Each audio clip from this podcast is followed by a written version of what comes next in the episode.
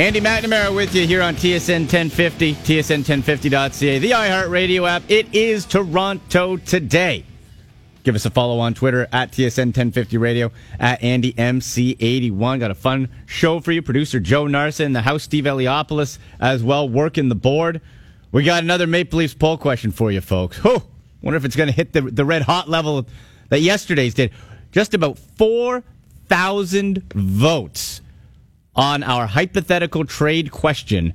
You guys were bringing it the good, the bad, the ugly. It got heated yesterday. We'll dive back into some of the tweets and, thoughts and results on if you had to get a top-level defenseman and had to give away either Nylander, Marner, Freddie Andersen, or not Freddie Andersen, Jake Gardner, or Nazem Kadri, who would it be? We'll get kind of wrap up that poll because, man, it was heated yesterday. We've got a new Leafs poll question today, but first on the show, in about 20 minutes' time, we'll get Trip Isenhour, former PGA and Web.com tour player, current Golf Channel analyst, about the FedEx Cup, about the official Phil Mickelson versus Tiger Woods match. It's called The Match. Historic head-to-head 18-hole duel between Woods and Mickelson. What does it mean? Do you care? Is it 10 years too late? We'll get into that with Trip Isenhour. A little CFL talk with Glenn Suter, CFL on TSN analyst. You heard there in the update from Tristan about the Argonauts and their interest, and it looks like it's getting real close to Duron Carter coming to the Big Smoke. How about that? Montreal wouldn't touch him. Saskatchewan threw him out, but he might be coming to Toronto. And if you don't know Duron Carter, he's the son of Pro Football Hall of Famer Cris Carter. From an athleticism standpoint, elite receiver. Had that crazy behind-the-back, one-handed twist catch. If that happened in the NFL, that thing would be played all over the world. He is a freak. He's fast. He's tall. He can break through tackles. Like, he can do it. The problem with Duron Carter has been that he's a diva. He's tough to get along with. He doesn't always put in a full effort. Defenses can sometimes read plays. If he doesn't hustle up to the line, they know he's not getting the ball. There are issues.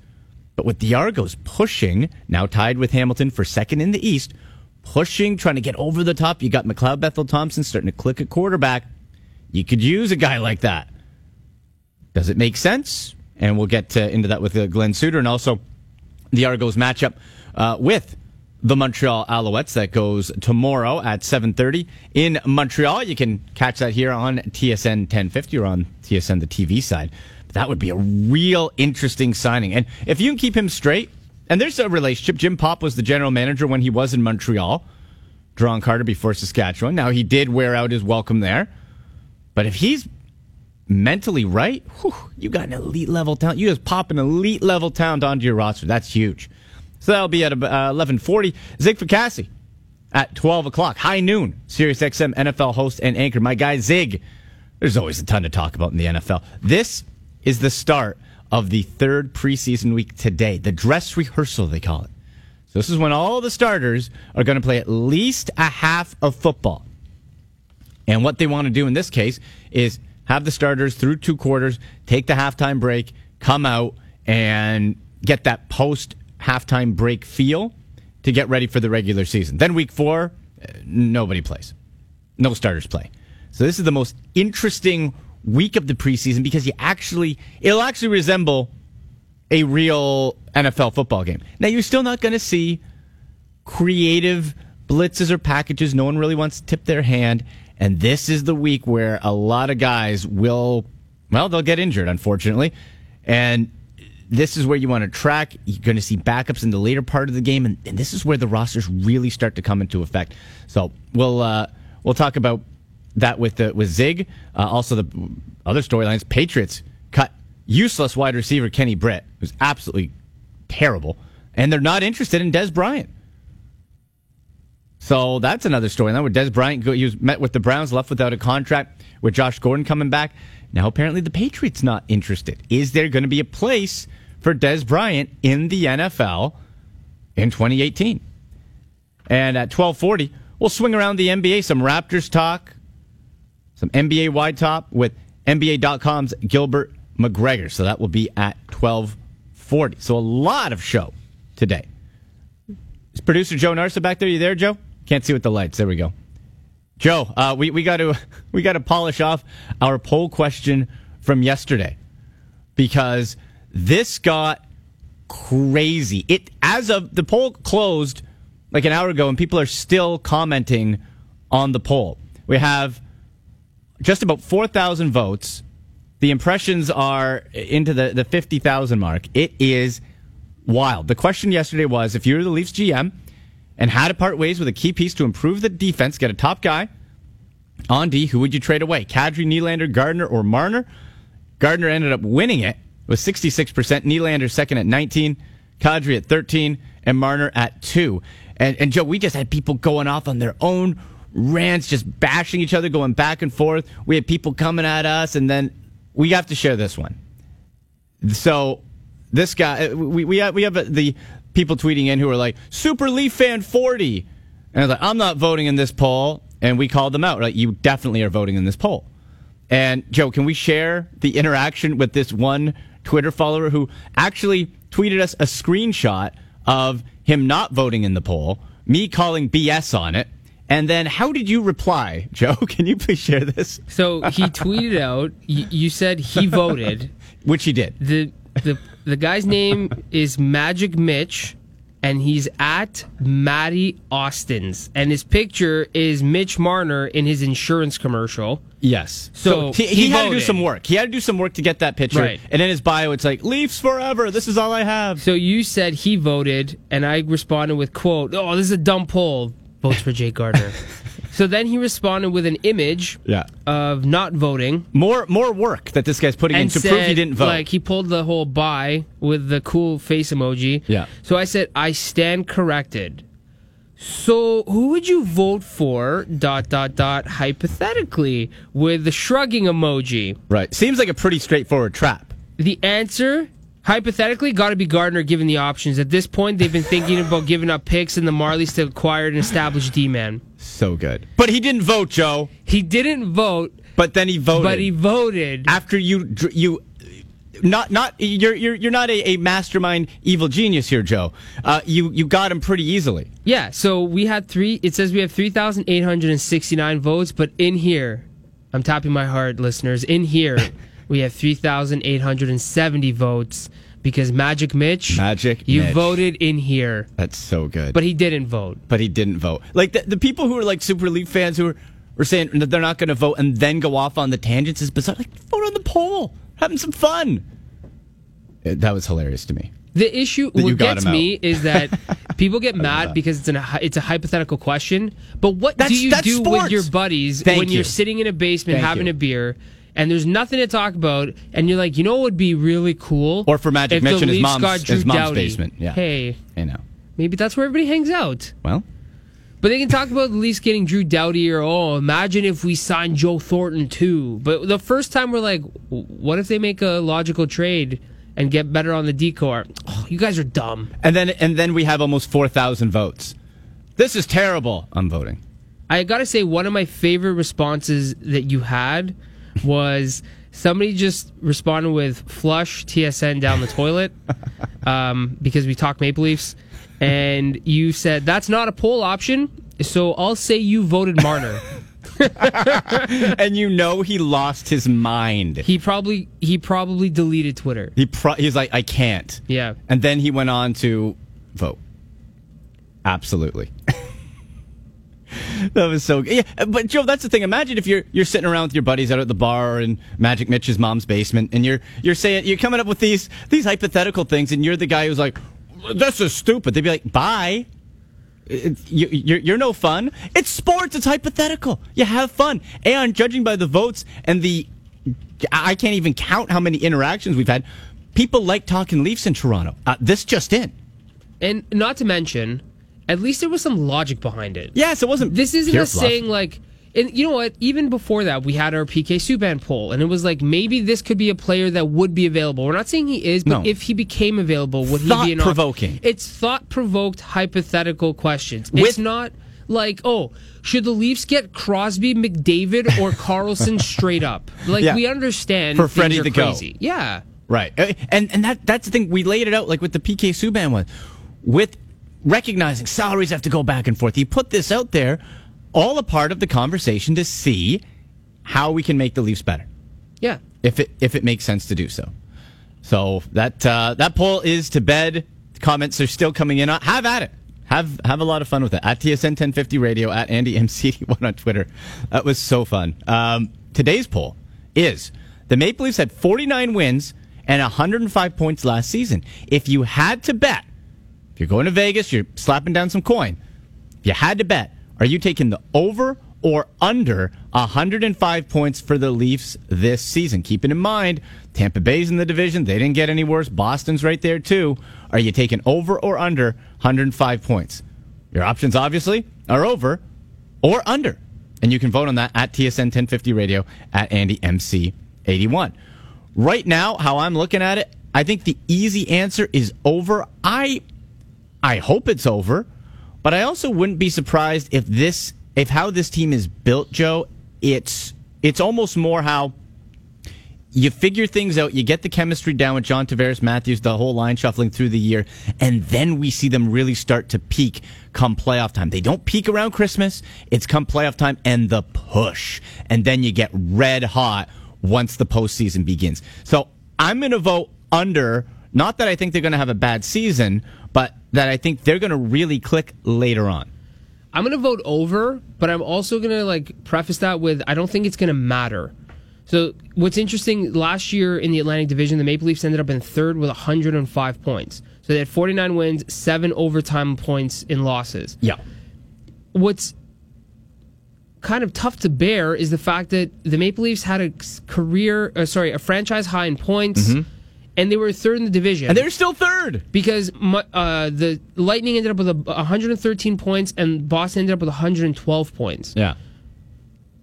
What'll be interesting for the Maple Leafs is how they acquire these points. So I'm going to say over, okay. But I want to see a more dominant team, because realistically, does it matter if you end up in second, third, or first? Because either way, you're going to be playing Boston or Tampa. Unless you finish first, and then you get the wild card. But to do so, you're knocking off arguably the best team in the Atlantic Division. As much as you want to, have a blast with the Maple Leafs, and yeah, they got John Tavares, and that's all well and good.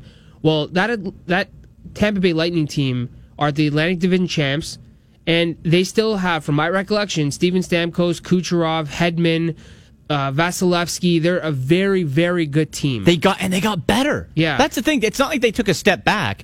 I could argue Boston, you might be able to catch them. That's the team I constantly feel like is going to drop off. At some point, I think that they just seem to be kind of teetering, right? But they've constantly been able to their superstars have been cycling. Like, Lucic was good, and then he kind of shelled off, and then cashed into Edmonton. And then you had Marchand come into his own as a superstar, but now Krejci was struggling, and then Pasternak comes into his own, and Bergeron is apparently ageless. Nothing hurts him. He's like the Terminator. The guy played with no lungs in the Stanley Cup Finals. He's insane. One of the best centers in the league. Their decor, you constantly think there's no way they can hold up. There's no way it can hold up. Somehow they do. And Rask bounced back last year after starting off pretty bad. I remember me and you were doing a show, I think, and we had Travis Yost on. He was talking about Anton Khudobin stole the job. Yes. He's it's his job. Yes, that's right. And then that's how bad it was for them. And then with Boston, so if you get some regression. Now, if you finish second or third, you're right. You're going to be pretty much in the same spot, except you'll have home ice advantage. If you can overtake Tampa Bay, then, oh, man. You imagine you win the division, the city will be a mess. A mess, just gushing. Joe, I got some bad news for me. Remember how we said last week I bought my Baker Mayfield walk-on hoodie? Baker Mayfield put out a tweet from his official Baker Mayfield account, quarterback of the Cleveland Browns, said, "Please do not purchase from these websites. My official walk-on clothing coming soon." Joe, I've been duped. So you have a fake Baker Mayfield hoodie? It looks the same, though. I'm going to wear it. That's really funny. That's very Cleveland Browns, because it's we have Baker, a quarterback. He's fake, but he looks like everybody else's quarterback. And then he had, oh man, well, I'm bargain bin hunting for your bargain bin quarterback. But a bargain, so fake Baker Mayfield apparel at authentic Baker Mayfield apparel prices. That's rough. You should just return it. I'll make you one of those. Really? I think it was made. It's very easy. Like it's a Joe white hoodie. Joe walks on. It's a plain white hoodie in black letters, walk on, and then the spade sign. That can be made. I'm going to have to look into this further, folks. We're going to get into some golf talk. Trip Isenhour from the Golf Channel joins me next. Tiger versus Phil. It's official. FedEx Cup going on. Stay tuned. A lot more coming up. Toronto Today, TSN 1050. Welcome back to Toronto Today here on TSN 1050. Andy McNamara with you until 1 o'clock. Still to come on the program, 11:40, Glenn Suter, CFL and TSN analyst, talk about the possibility of Duron Carter going to the Argos and also the league relaxing touchdown celebration rules. That's going to result in some creativity, I hope. At noon, it'll be Zig Fraccasi, Sirius XM, NFL host and anchor. Then 12:40, some NBA and Raptors talk with Gilbert McGregor from NBA.com. Let's get into some golf here. Trip Isenhour from the Golf Channel, analyst and commentator. Trip, how's it going? Wonderful. How are you? I'm doing well, thanks. And listen, let's get right into it. It's been made official. Tiger versus Phil. Now, my question, and Trip, sometimes we see this. We see it in sports, Pacquiao versus Mayweather and other things. Sometimes these dream matchups happen a few years too late. Is that the case here, or do you think these two can put on a show? Oh, they're going to put on a show. Don't worry about that. But, yeah, I agree with you. I think it's a little too late. And I would love to see a little of their own skin in the game, if you know what I mean. I mean, where they have a little side wager for $1 million of their own dollars or something like that. But this is good. I mean, they're going to be the large majority of the money is going to be going to charity, is my understanding. So that's a good thing. And it, you know, when two heavyweights, like you said, I mean, when two big names like this get together, but if you're a betting man, at least in Vegas, they have Tiger heavily favored right now, and it's probably because of the way Phil Mickelson's been playing. And probably the way he's been playing has some concern for Jim Furyk as we're nearing the Ryder Cup time where he's got to make his other picks. And I'm sure he would like to see some form out of Phil so that he can be assured and sleep a little easier knowing that Phil's going to be on the team. Trip, what do you think the interest level is going to be pay-per-view wise from this? Like, is this something where hardcore golf fans will put up their nose, or will they be interested? The general public, I think it has more of a general public feel. How do you think this will be received overall? Yeah, there's way more questions than answers on that one. I'm up in the air too. I just don't know to the pay-per-view aspect of it. I just don't know what it's going to, how much it's going to draw, et cetera. So. We'll just have to wait and see. Anytime Tiger Woods is on the golf course, what we saw in St. Louis at the PGA was just, it was incredible. And you throw in, the fact of what Phil can do and the fact that they're going to do a match play format probably, that's my understanding. That's probably better for both of them because we know they're both prone to hitting a few foul balls and making a few big numbers. But that doesn't hurt you in match play near like it does in stroke play. It'll be fascinating to watch, man. And the side wagers, I guess, really, Trip, when we look at how they can make this entertaining, I would hope that they'll be mic'd up. I would think they would be. And then, the talk of some side wagers, and maybe if it is more of their money in the game, that could make things a little spicy. But to actually make this entertaining for that long of a period. Like, this is going to be a full 18 holes, over a couple holes maybe. But to have this interesting drawn out, they're going to have to get creative, I would think. I think so too, and sometimes in these environments we might come out with new technology or new ways to make the sport more modern and more up with the younger generation, et cetera, because that is a concern for a lot of golfers, is making sure that we hit that new demographic and get them interested in the great game of golf. Has there ever been anything like this in golf before? I know not the pay-per-view side, but as far as like dream matchups or anything, this seems just like a real unique event. Well, there used to be the show's Wonderful World of Golf back in the days. They had Hogan play Snead, and there were matches like that you would certainly say would qualify, you know, by today's standards as a similar type match. But those matches were very different because they would tape a few holes, but back then, you know, they had to set up every camera on every shot. The players had to wait around. Then they had to hit the shot. It's not like what it would be today where they're just going out and playing 18 holes. They did play a match, but there was a lot of downtime for those players in those matches. But those are some certainly some interesting antique footage, if you will, of golf to watch. I've watched a lot of them in the black and white. It's really entertaining. In conversation with Trip Isenhour from the Golf Channel, commentator, analyst, former PGA and Web.com tour player, on Twitter at Trip Isenhour GC. Okay, let's get away from the fantasy matchup to the now. FedEx Cup underway. We have Tiger Woods. I'm looking here. Looks like he is one under par on the 13th hole right now. Right. The way Tiger's been playing, how do you feel about him heading into these FedEx Cup playoffs? Well, you know, I certainly think he's capable of winning. I didn't think I would say that at the beginning of the year when I was watching him drive it all over the planet. Yeah. I still have a concern with the driver, and we saw that on the the 17th hole at Belle Reve when he needed to hit a driver in the fairway and make a statement and put some pressure on Brooks Koepka. He hit it in the hazard, ended up making a great par, but he certainly needed an eagle much more than he needed a par, and the only way to do that is hit a drive in the fairway. And he's not able to do that still. He's better. He's closer. The swing at the 15th hole, that driver swing I would love to see repeated in the under pressure of 17 at Belle Reve I'm talking about. And he's closer. He's way closer than, like I said, I anticipated he would be. His short game's still magnificent. His sense for the moment, his ability to make those kind of charges and the electric atmosphere.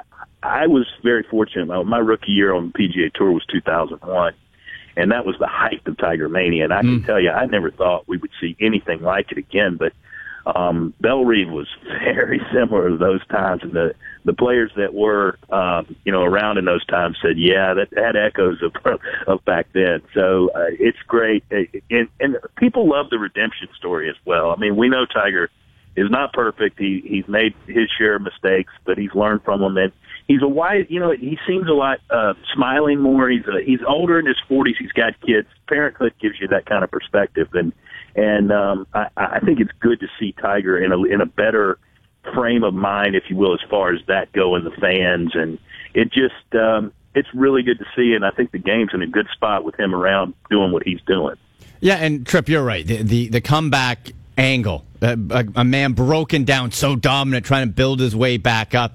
And it's been fascinating to really watch his career progress, because before it was, steps onto the course and mentally he would have an edge and be the winner just before even playing sometimes because of his aura. Now that that's gone, and the younger players now kind of want to play with Tiger and learn from, or like, wow, this is why I got into golf or whatever.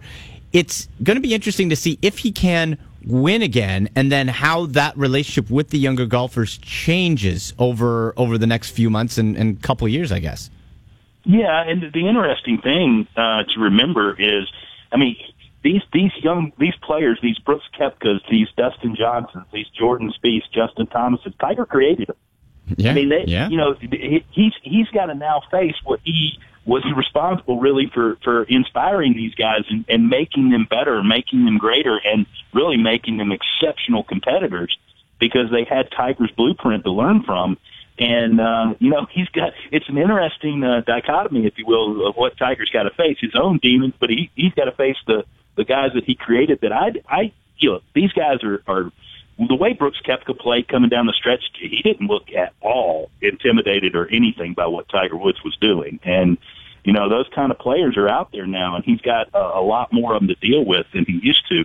The good news is I think Tiger's a golfing genius. He never forget that ability to win. And when he got in the hunt like that, you could tell he missed it at St. Louis and really at the Open Championship as well at Carnoustie. So he's going to be just fine. He's going to win. Now, the big question is going to be winning a major, and right. That's where the driver issue. I still have an issue with a major. I think he can play around some of these other tournaments without a driver where he needs it some and can put himself in contention to win. But all in all, I just can't wait to see Tiger Woods at the Masters next year. My gosh, I can't wait. Yeah. Oh, man. In conversation with Trip Isenhour of the Golf Channel. You mentioned Brooks Koepka there. What does this guy have to do to get some recognition to the general public? Because he wins the tournament. Tiger finishes second. That's all the love. And Brooks Koepka's been on fire. Like, is this just a case where, all right, you just keep winning and eventually you'll get some recognition?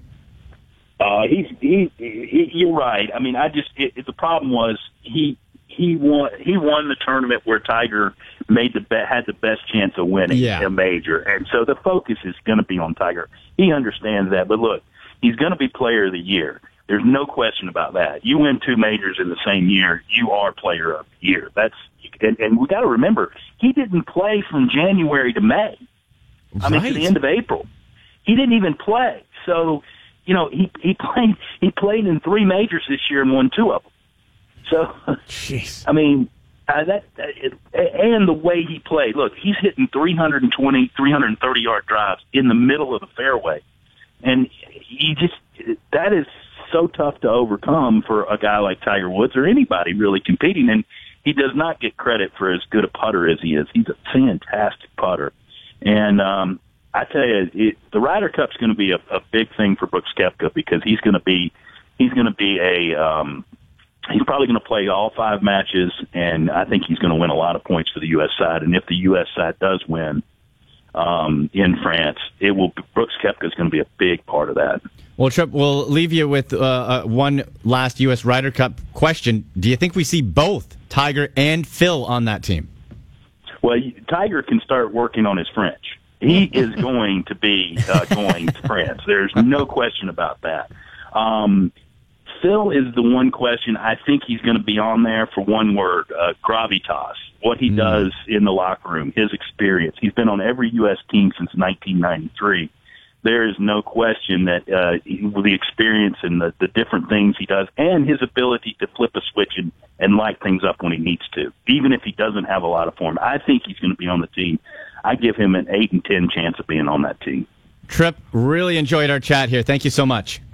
You got it. Take care. All right. Trip Isenhour, former PGA and Web.com tour player, current Golf Channel commentator and analyst on Twitter at Trip Isenhour GC. I think that Tiger Woods thinking by Trip is fascinating in that you see what he's been able to do with that mindset shift. And we talked about this on the show 3 weeks ago, whatever it was, when he said he's going to play in 5 of the next 6 tournaments. His mindset had shifted to winning, not working on stuff, not just getting back out there, to winning. He came real close. What he does in this FedEx Cup tournament. And like Tripp said, next year at the Masters, could that be? Imagine that. Imagine the comeback story. Just a broken man, right? Like, that's a movie. Built his way back up and wins the Masters. Could you imagine? He's got a long way to go before it gets to that, of course, but that'll be very interesting to follow. After the break, Glenn Suter, CFL on TSN analyst, one of the all-time great guys. Duron Carter, uber-talented receiver, heavy rumors, could be going to the Argonauts. They could use that firepower on offense. We'll talk to Glenn Suter about that and the relaxed touchdown celebration rules that the CFL are just rolling out. That and much more coming up. Toronto Today, TSN 1050. Back to Toronto Today on TSN 1050, tsn1050.ca, the iHeartRadio app. I'm Andy McNamara. On Twitter, at AndyMC81, the station at TSN 1050 Radio. And you heard during the commercial break, yes, TSN 4 Downs does return Season 3 live at 11 a.m. this Saturday. So that's my NFL and fantasy football show. So we're going to have you covered the whole season. Get you ready. We'll be talking about the storylines through this third preseason week. Fantasy football draft tips and all that. We will have a lot of fun. And also this Saturday, I'll be giving away some Domino's pizza. We'll have some DraftKings contests too. It'll be a fun year and a fun episode. So 11 a.m. this Saturday on TSN 1050. And every Saturday going forward right through to the Super Bowl. So looking forward to that. But let's get to our Twitter poll of the day. on TSN 1050 radio. And it goes around the Leafs again. This time, though, we're looking at point total. We're looking at the Maple Leafs, 105 points last season, 49 wins. If you had to bet, if you're in Vegas, you're in a sports book, you look up, you're like, yeah, you know what, I'm going to put some money down on the Maple Leafs. Are you taking the over or are you taking the under on 105 points for the Leafs this season? That's what they finished with. So far, 76% over, 24% under. I'm saying under from the fact that I think they're going to have a very good regular season, but they're going to be peaking after the chemistry with John Tavares, the lines and all that, hit full stride post All-Star break. Then I think they're going to come on strong, which is the idea, and head into the playoffs red hot. So I think they'll actually probably finish a little bit underneath that. I wouldn't be surprised if they went over, but I'm going to take the under. Joe, you're saying over for the Maple Leafs, but as we talked about earlier, we got to keep in mind Tampa Bay is still the class of the division. The real wild card is going to be the Boston Bruins. Paul's dumb. Over. Vote over. I vote over. Vote Gardner. Joe loves Leafs daily. Vote Gardner. That's not a poll. Vote Gardner. Yeah, when it comes down to the Maple Leafs, are the exact same team they were last year, except they've upgraded on offense. And John Tavares is at a new dimension. They've become deeper down the middle. And the most interesting thing for me is after they lost JVR and Bozak and Komarov, you thought, okay, that's a lot of depth. Like, that's going to be hard to replace. And all they did is bring in John Tavares, and it's like, there's a lot of depth. This team is very good offensively. Yeah, and you're going to have a chance for some wingers to step up with the absence of JVR. Right? You're going to have an opportunity for that. So does a Kapanen step up? Does one of these younger wingers seize an opportunity? Because ultimately, with this Maple Leaf feeder system now that they've installed so well since the Shanahan era of Marlies and Leafs intertwined, that model that Babcock and Shanahan brought over from Detroit. Right? For the Red Wings for years, decades, 2 decades of them making the playoffs. It was farm system moves up.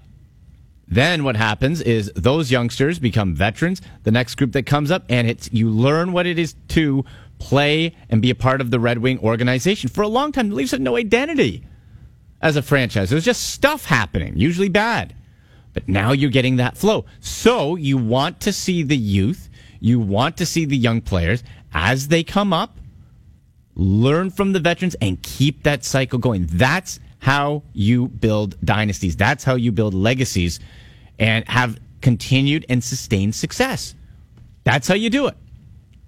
So you can vote at TSN 1050 Radio, at AndyMC81. If you had to bet, are you taking over or under 105 points for the Maple Leafs this season? You can vote there. Still to come on the show at noon, Zig Fraccasi, Sirius XM NFL host and anchor.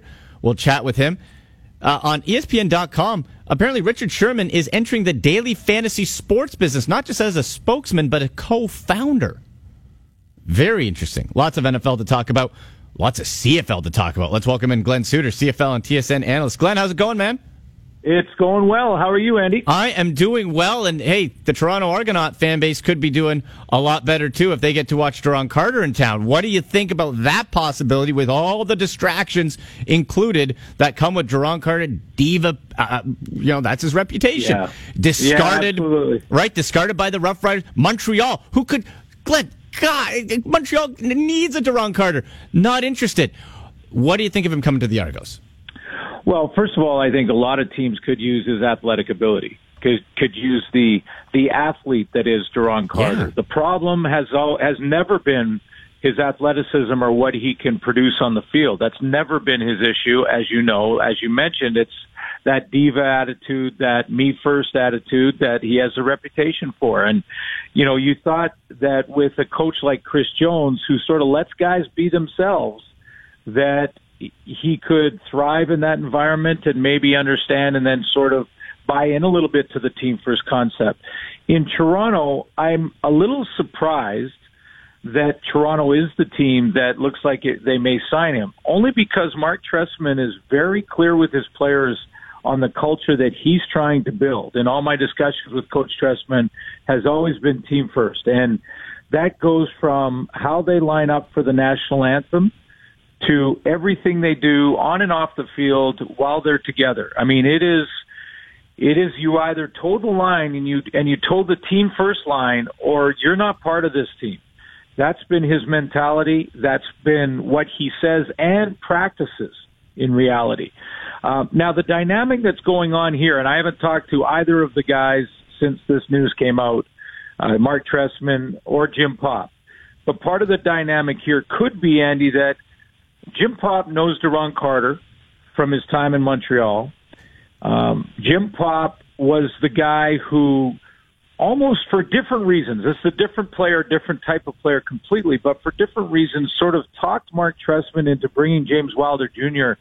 onto the roster last year, and said to Trestman in their conversation, and I'm sort of paraphrasing here from what I've learned from Coach Trestman, but Jim Popp saying, trust me on Wilder, he's going to help our team.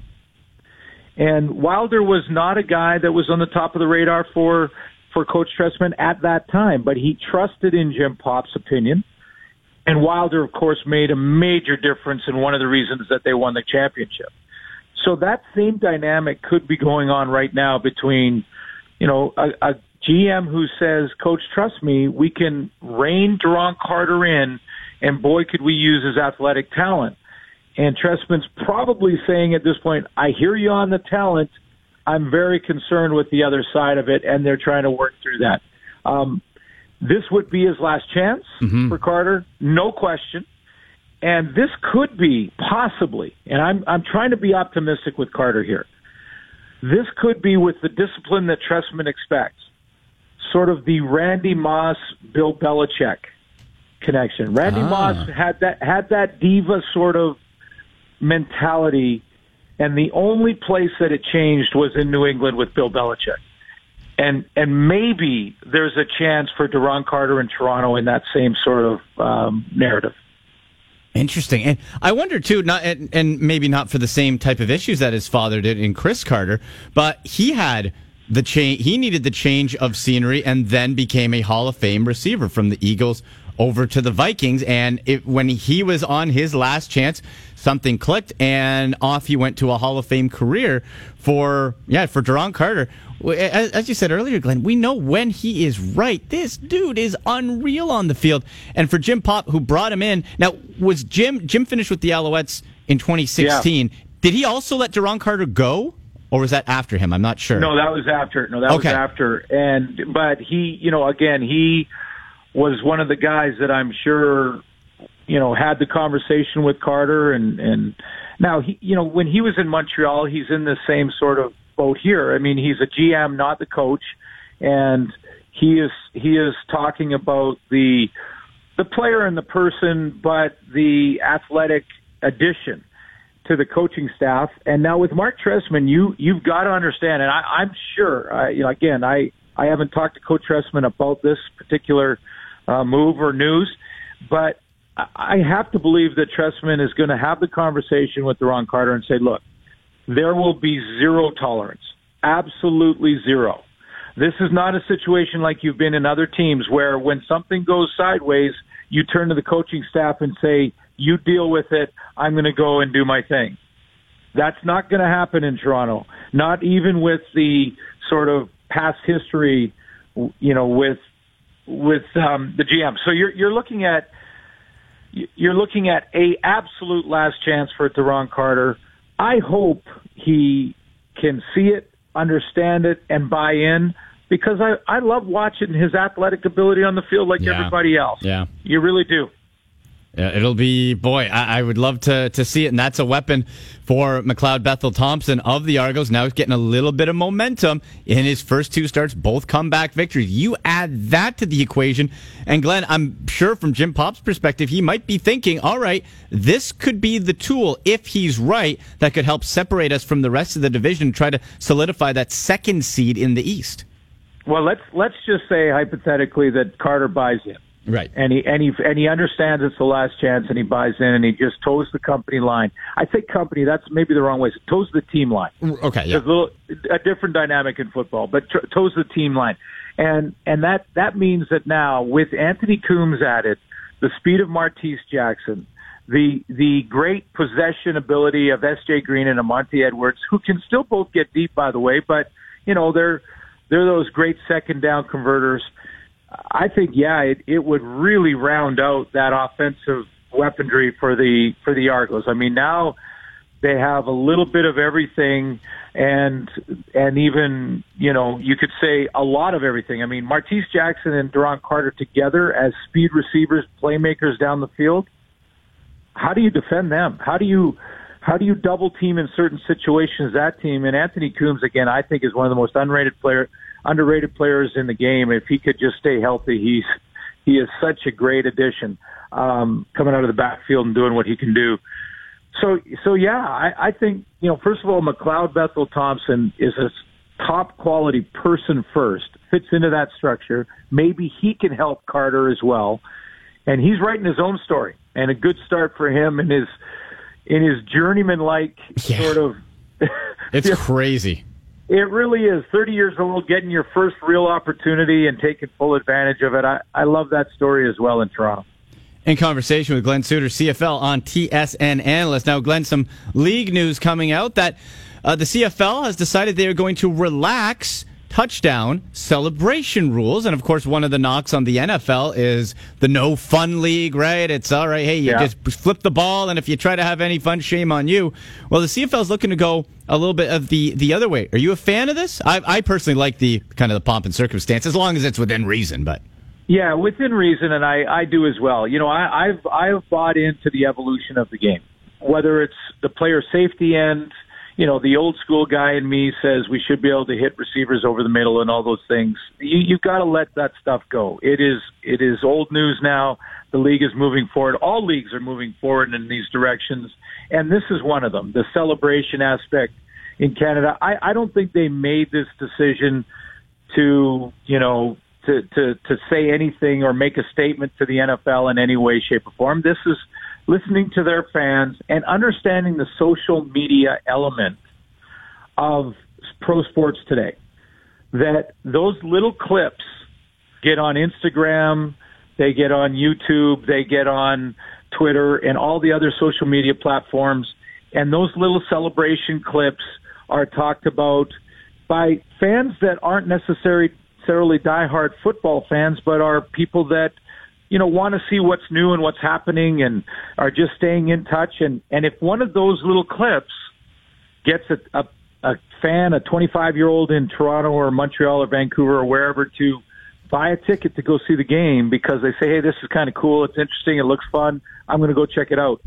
That's why this decision was made, I think. And it has to be. So I'm old school. When I played, I used to be so dang tired if I ever could get to the end zone that I tossed the ball to the official and moved on to catch my breath.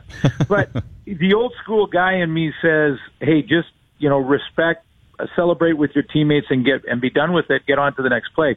But I've evolved, and I think everybody has to, and I like this. I think it's a great rule. Let's have the guys have some fun within reason. But did you read the fine print, Andy? Oh, what? Okay, well, in the fine print, you know, when you look back at the grabbing of the camera as a prop, the TSN camera, well, later in the announcement from the league, the note was, oh, and by the way, whatever prop you may grab, you are responsible for financially if you drop or break it. Really? Oh, yeah. So, you'll get a bill. So Darvin Adams in Winnipeg, it was really cool. I love that one when he grabbed the sideline camera and he started shooting his teammates. I love that one. That is great. But if he drops that camera, it's worth about $50,000. Could you imagine? Darvin Adams, you're playing for free for the rest of the year, bro.